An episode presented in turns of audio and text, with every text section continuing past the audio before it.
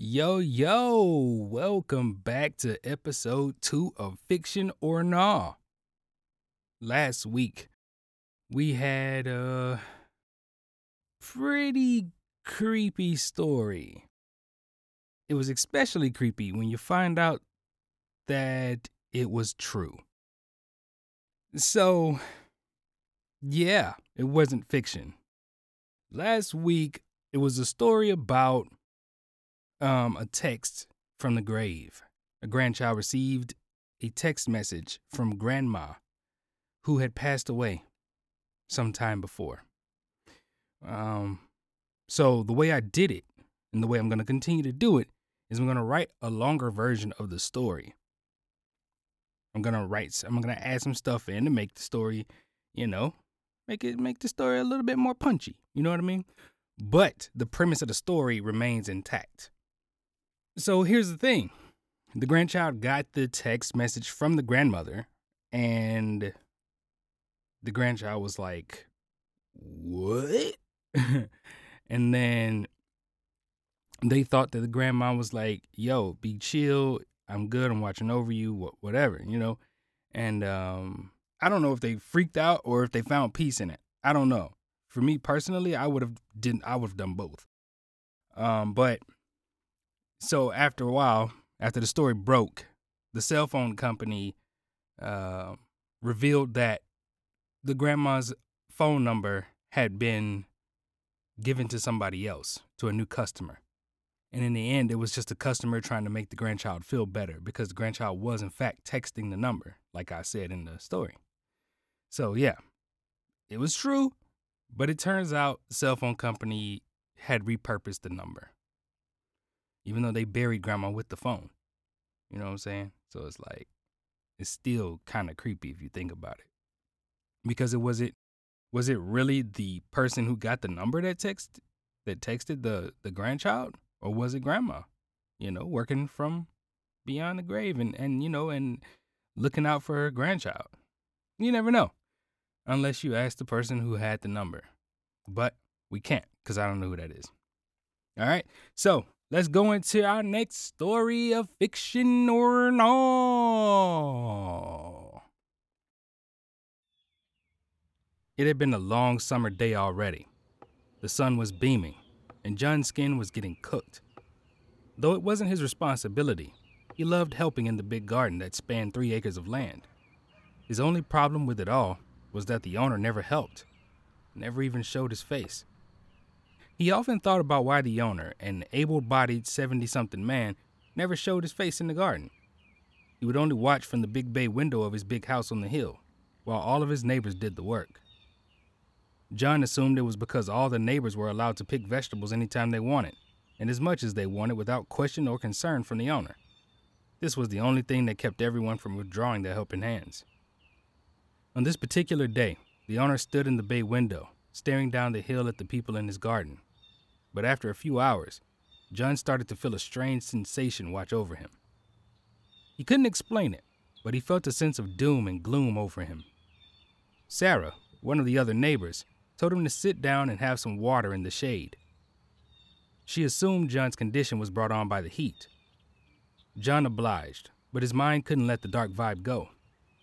He needed to know what was causing the feeling. Every day, that dude stands up there in that window, same clothes, same look on his face. What the hell's wrong with him? He asked Sarah. Well, he gives us free food. I haven't bought a vegetable in years, so maybe he's just overly nice. That or he's scared to come outside and stop us. Has anybody ever talked to him? You didn't when you started coming here? Nope. Phil told me about this place. Told me the old man didn't care, so I didn't have to ask him. Phil told me that too. I don't think anybody here spoken to him. Outside of Phil. Right. John got up from the truck bed that he rested on and walked over to Phil, who was just sitting down under a tree to have a beer. Sarah followed him. Phil, John said, when's the last time you spoke to the old man?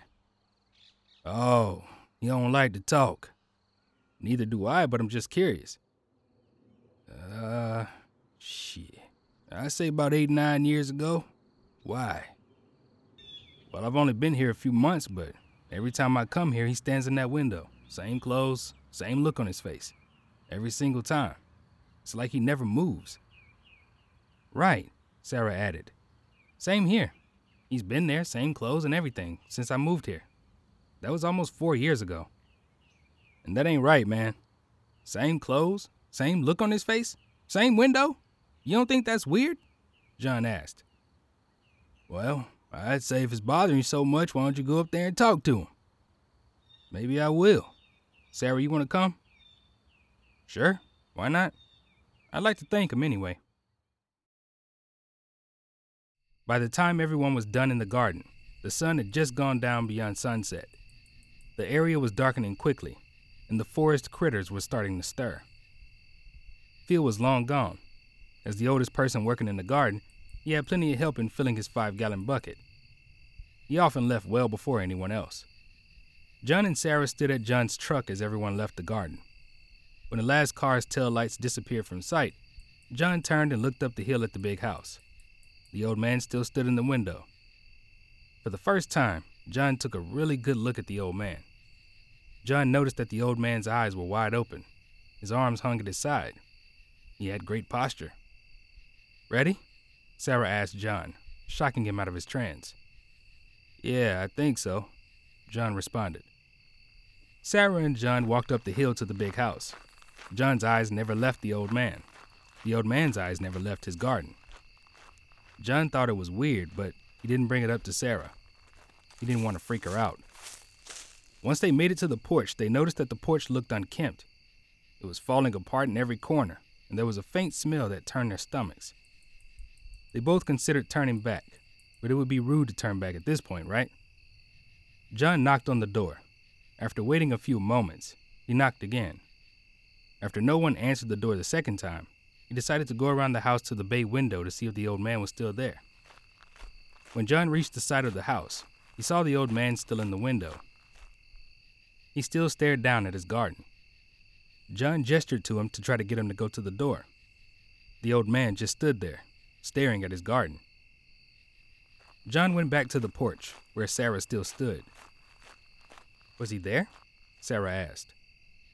Yeah, but he didn't even look at me, John said. What? That's. yeah. Sarah reached out and grabbed the doorknob. Before she could turn it, the door squeaked open. Hmm, wasn't closed, Sarah said. They walked inside the house slowly and carefully. They both pulled their shirts up over their noses. The smell was strong inside the house. We should go, John whispered. We're in here. He knows we're here, Sarah whispered. Sir? She called out. They walked through the house until they reached the bay window where the old man still stood, unmoving. Sir? Sarah said. The old man didn't move. He continued to stare out of the window. John walked up to the old man and put his hand on his arm. The man's arm didn't budge when John touched it. Sir? John said. John stepped around to look at the front of the old man. The old man never averted his gaze from the garden. John waved his hand in front of the old man. Still nothing. He put his hand on the old man's chest and tapped him. The old man started to fall backwards, but John caught him and stood him upright. The old man's body was stiff as a board and far lighter than a person of his size should have been. What the hell is going on, John? Sarah asked, her voice trembling. I. I don't know, John replied. It isn't obvious, a familiar voice asked. John and Sarah turned in unison to see Phil standing across the room, a rifle in his hand. Phil, what the hell is this? John asked. You're trespassing. Don't you know that's against the law? Phil? Sarah started. Sarah, I just want you to know there are no hard feelings. Phil raised his gun. Sarah ran, just barely dodging the first shot. John was not so lucky. He was hit in the chest with the shot and fell back against the bay window before sliding down to the floor. his blood streaking down the window behind him. Sarah ran outside the house. When she reached the yard, she found herself in the middle of a crowd of people. The same people from the garden earlier. They all had wild looks on their faces. She put up a good fight, but the overwhelming number of people in the crowd was too much for Sarah. Several months later, Wilson moved into the small village of Baker. The first person he met there was a man named Phil. Phil told him of a garden where everyone in the village got their vegetables from. Phil told him that there were many people who worked in the garden and kept it going. He also told him that the garden belonged to a couple. Their names were John and Sarah. And though they never spoke to anyone, they loved to stand in their bay window and cherish the fact that they were able to feed an entire village. So is it fiction or nah? Tune in next week to find out.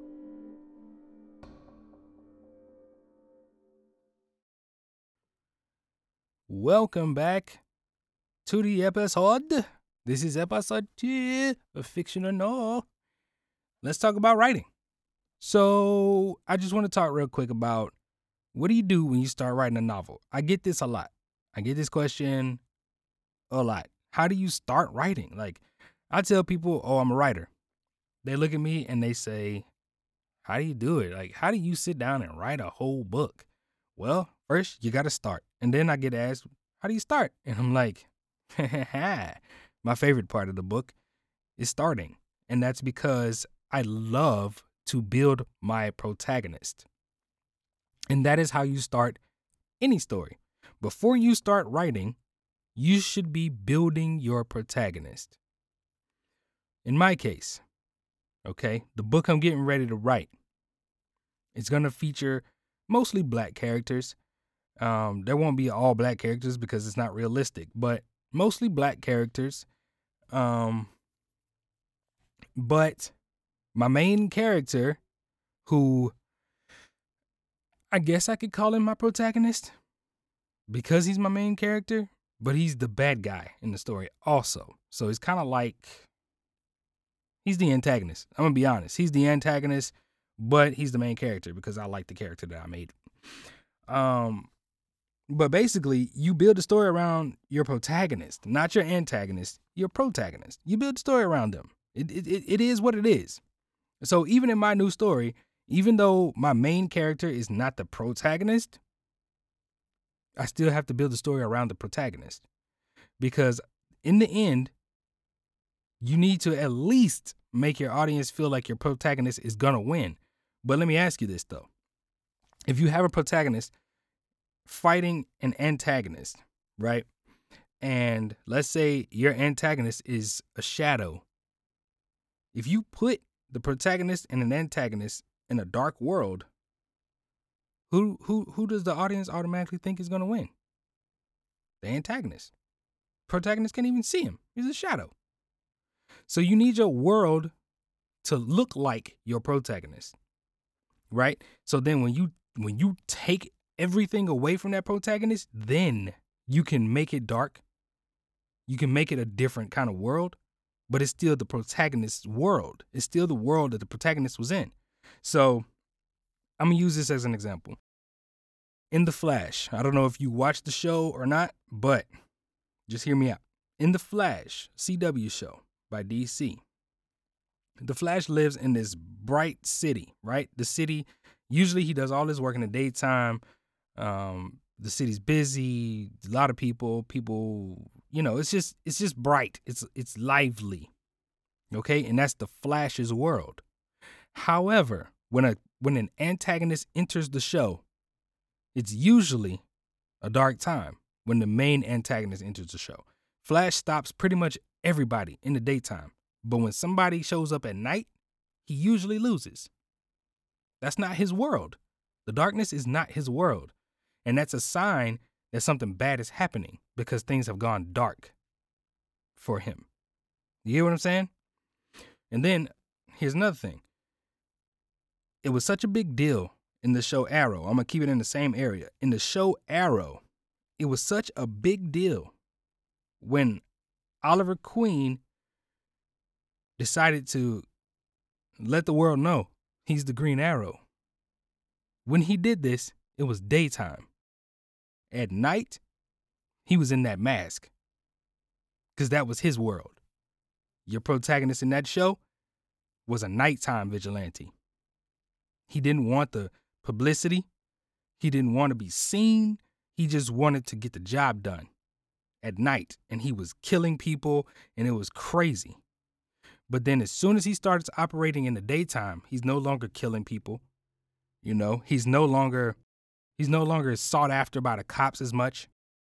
He's no longer vi- he's no longer a victim every time you turn around. You know what I'm saying? At nights though, everything's dark. Like he's he's mean, he's aggressive, he's killing, he's brutally injuring people. It's just crazy.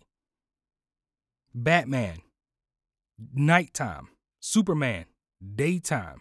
Lively city. Batman's city is dark and grimy and infested. So you got to think about your protagonist. You take your protagonist and you build your world around them. The world doesn't come first. Because if the world comes first, let's take Batman. Let's take Batman because Batman's one of my favorite superheroes. So if you take Batman and you build his world first, all right? So you take Batman, pop him out, throw him to the side. Build Gotham first. So you're just gonna say, well, it's a big city, it's a metropolitan. You know, let's build a big city. Big city, you think lots of buildings, taxis, uh, business people, a lot of people walking down the street really, really, really quickly, like New York. Basically, New York, right? That's what you think of. New York, Chicago, whatever. But then you take Batman, who is still exactly Batman, and you stick him in New York, right? Downtown New York, New York. What? How does that make sense? It doesn't make sense yet. It doesn't make sense yet. It's about to make sense. Now, take New York, turn off the lights. Everything goes dark. The people who were walking on the street super fast, they're gone. Replace them with prostitutes, drug dealers, and gang members. Take those very nice, shiny buildings and condemn some of them. Crack the foundations, break some glass, put out some yellow tape, make a chalk outline on the ground. But keep the but keep the place the same. Just do those cosmetic changes to it. And swap out those people. Now insert Batman. There's Batman's world. That's Gotham. That's what you have. You can't build a city before you build Batman. You got to have Batman first so you know what that city looks like. Batman won't exist in a city like New York because New York is is fine. The police have it. They they handle it. You know, it's not always the best decision, but they don't need Batman.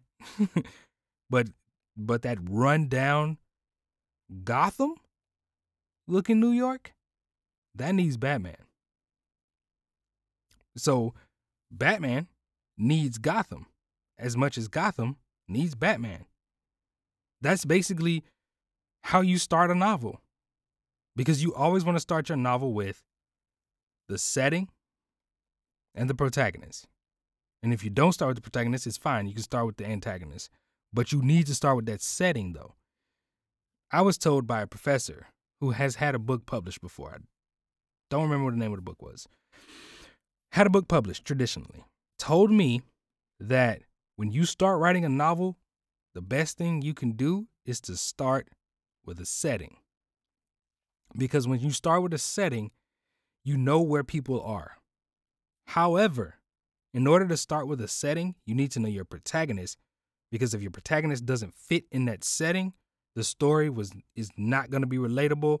People are not going to feel like it's it's right. It's not going to register in the mind correctly. Here's another way I can explain it to you take yourself and stick yourself in a world that you've never been to. So basically, okay, here you go. Take yourself, and if you were born in the South, stick yourself in New York. So if you're if you're born in the South, raised in the South, take yourself out of that. You've never been to the South, but you're still exactly who you are. Put yourself in New York. How do you feel about that?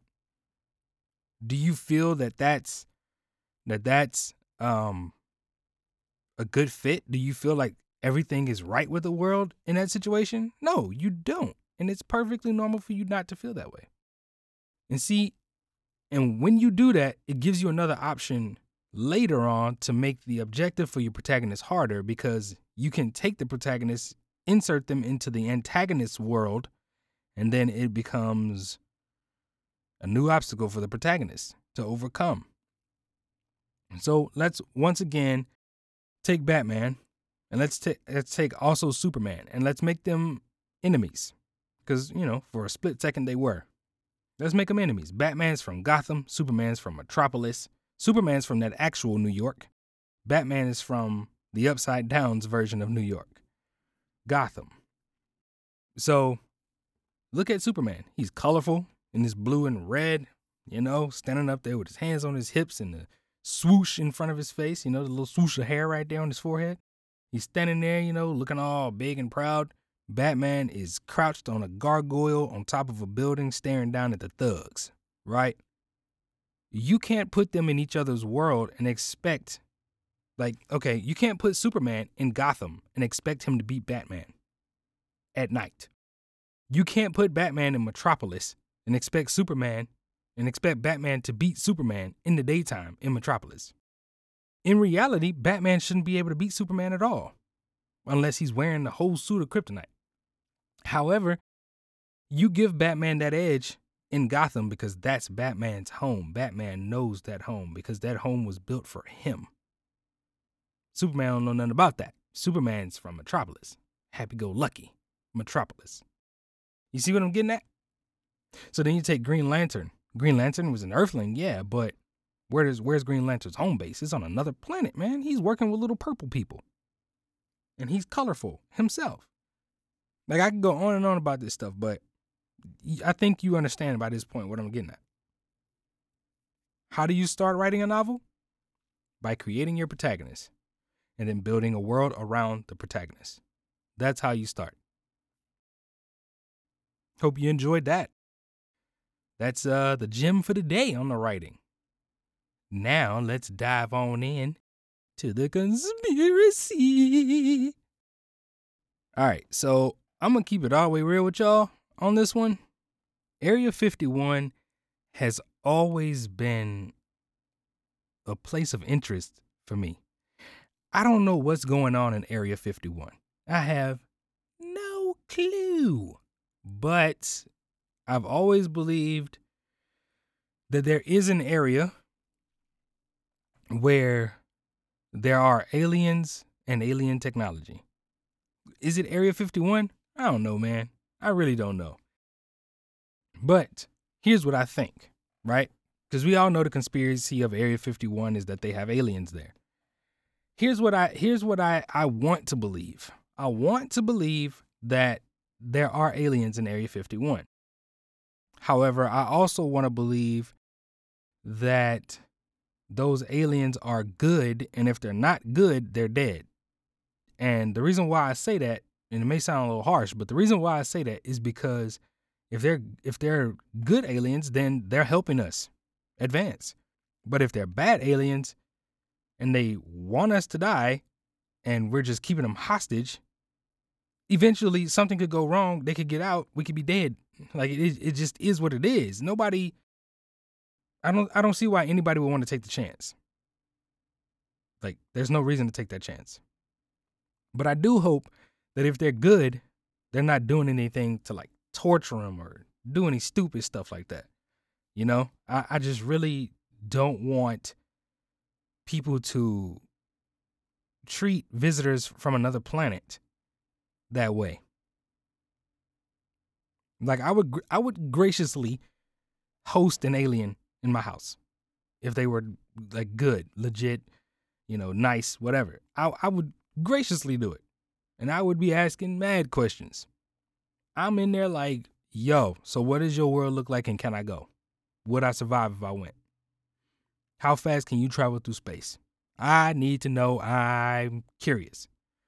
Like I would I would be asking all the types of questions and we would be getting along just fine. Like I don't know, man. I feel I feel like the government just keeps a lot of things from us that they shouldn't. And I do feel like aliens and alien technology is one of those things. They know we want to know. Right? They know we want to know. All the presidents know. Once they get in office, they all know that there are aliens here. If there are aliens here. They all know it. They won't tell us, but they know. But yeah, I, I just feel like even with, with Roswell, you know, let me throw Ros- Roswell in this thing too. Roswell, New Mexico, the crash happens. You know, they say, I think it was what, two bodies were pulled from the wreckage? And I think one was alive. I think. I think it was something like that. Man, listen. If that's true, which I I believe it is, if it's true, something is definitely definitely awry because i want to know where they come from. I want to know why they're here. I want to know are they good or evil? And i want to know why our government hasn't told us. Like why not make it official? You want people to just continue to think that there are some people out here wearing tinfoil hats and and just making up stuff? Like no man no. This big ass universe, you want us to think that this whole universe has nobody else in it? There are no more people in it. Okay, now let's really get into it. If we're gonna talk about, let's talk about it. If we're gonna talk about it, there are people, a part of certain religions, that believe we are the only beings in the universe. It's just us. It's just us. There ain't nobody else. Okay? There ain't nobody else. It's just us. So, if it's just us, why does the rest of the universe exist? If it's just us, why isn't Earth, Sun, and Moon the only things in the universe? Why are there other galaxies? Why are there other stars? Why are there other planets? Why is there space at all? Why isn't there, why isn't it just us? You know what I'm saying? If if if it's nothing else out there, why isn't it just this one rock? We to be totally honest, if it's 100% created by God and everything, why didn't and and yeah, it's sounding like I'm questioning God, but I'm not. Okay, so don't don't don't go into that mess with me. Okay, don't don't do this. Okay, I was I was raised in the church, but why is it if we're the only beings of intelligence in the universe? We're the only beings, I should say. Eh, all the creatures on this planet are the only beings in the universe.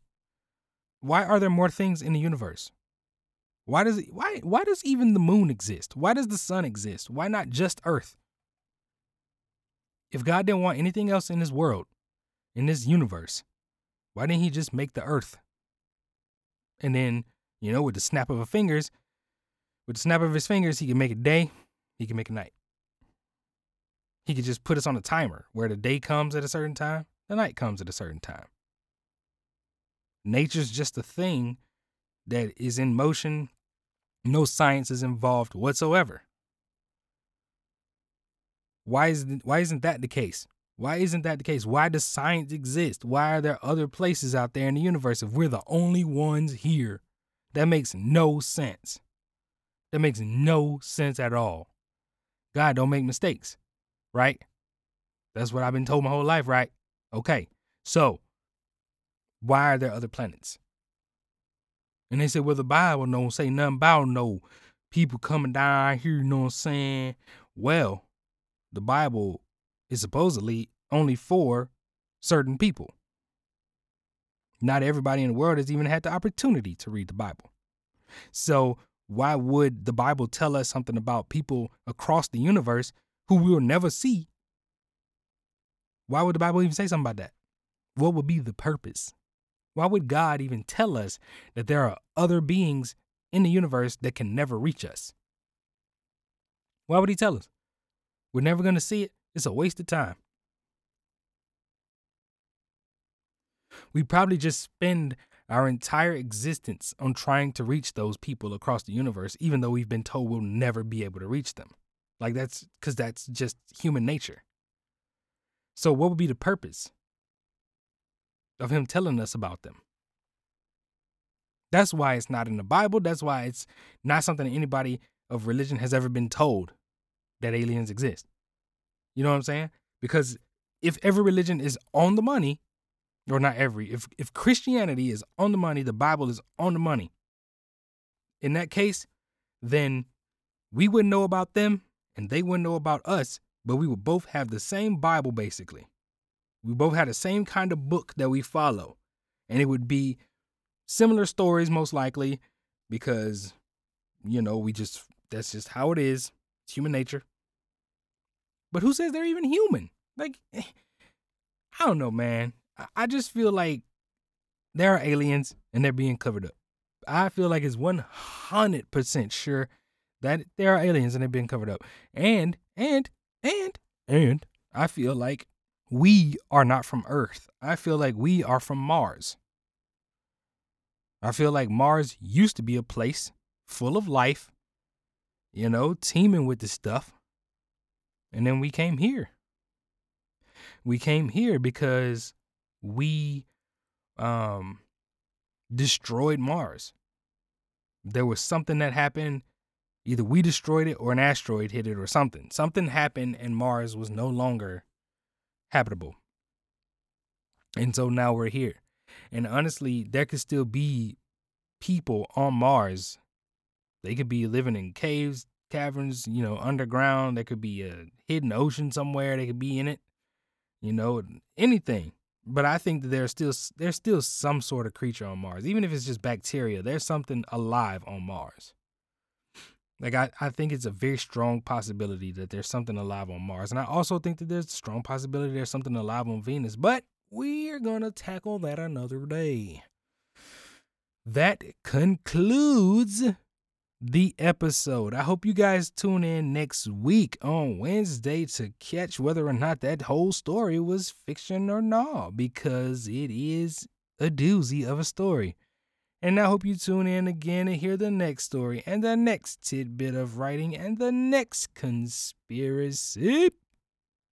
You guys can hit me up on Twitter at Epic Reign KJ. That's E P I C R E I G NKJ to let me know if you have a, set, a special conspiracy that you would like for me to tackle, or if you have any questions about writing that you would like for me to tackle.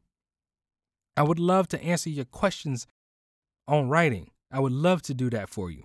I would also love to talk about any conspiracy that I've never heard of before. I've heard of a lot, but there's a lot I haven't heard of. Like I still get hit with some. I'm like, what? But yeah, just hit your boy up. Let me know. You can find me on Twitter at Epic Reign KJ. You can find me on Instagram at Epic Reign KJ. You can find me on Facebook at Epic Reign KJ. You can find me on YouTube at Epic Reign Productions. I'm out here. You feel me? You can find you can even find me on PlayStation Network at Epic Reign KJ. I'm everywhere. I'm everywhere. Where am I not at? I don't even know. I don't even know where I'm not at. I'm everywhere. Legitimately everywhere. You can find me no. That's my my us impression. Yeah. Um I'm done. I'm done. I think. Oh, my and my wife's podcast, Bookish Impulses. Uh, we talk about books and bookish things, and we are soon going to be dropping another episode featuring Of Mice and Men because she finally read it after all these years of me trying to get her to read it. So, yeah, you guys, I'm out. Thanks again for listening. I really appreciate you guys. Um, it's one love always. Okay, we out here. Deuces.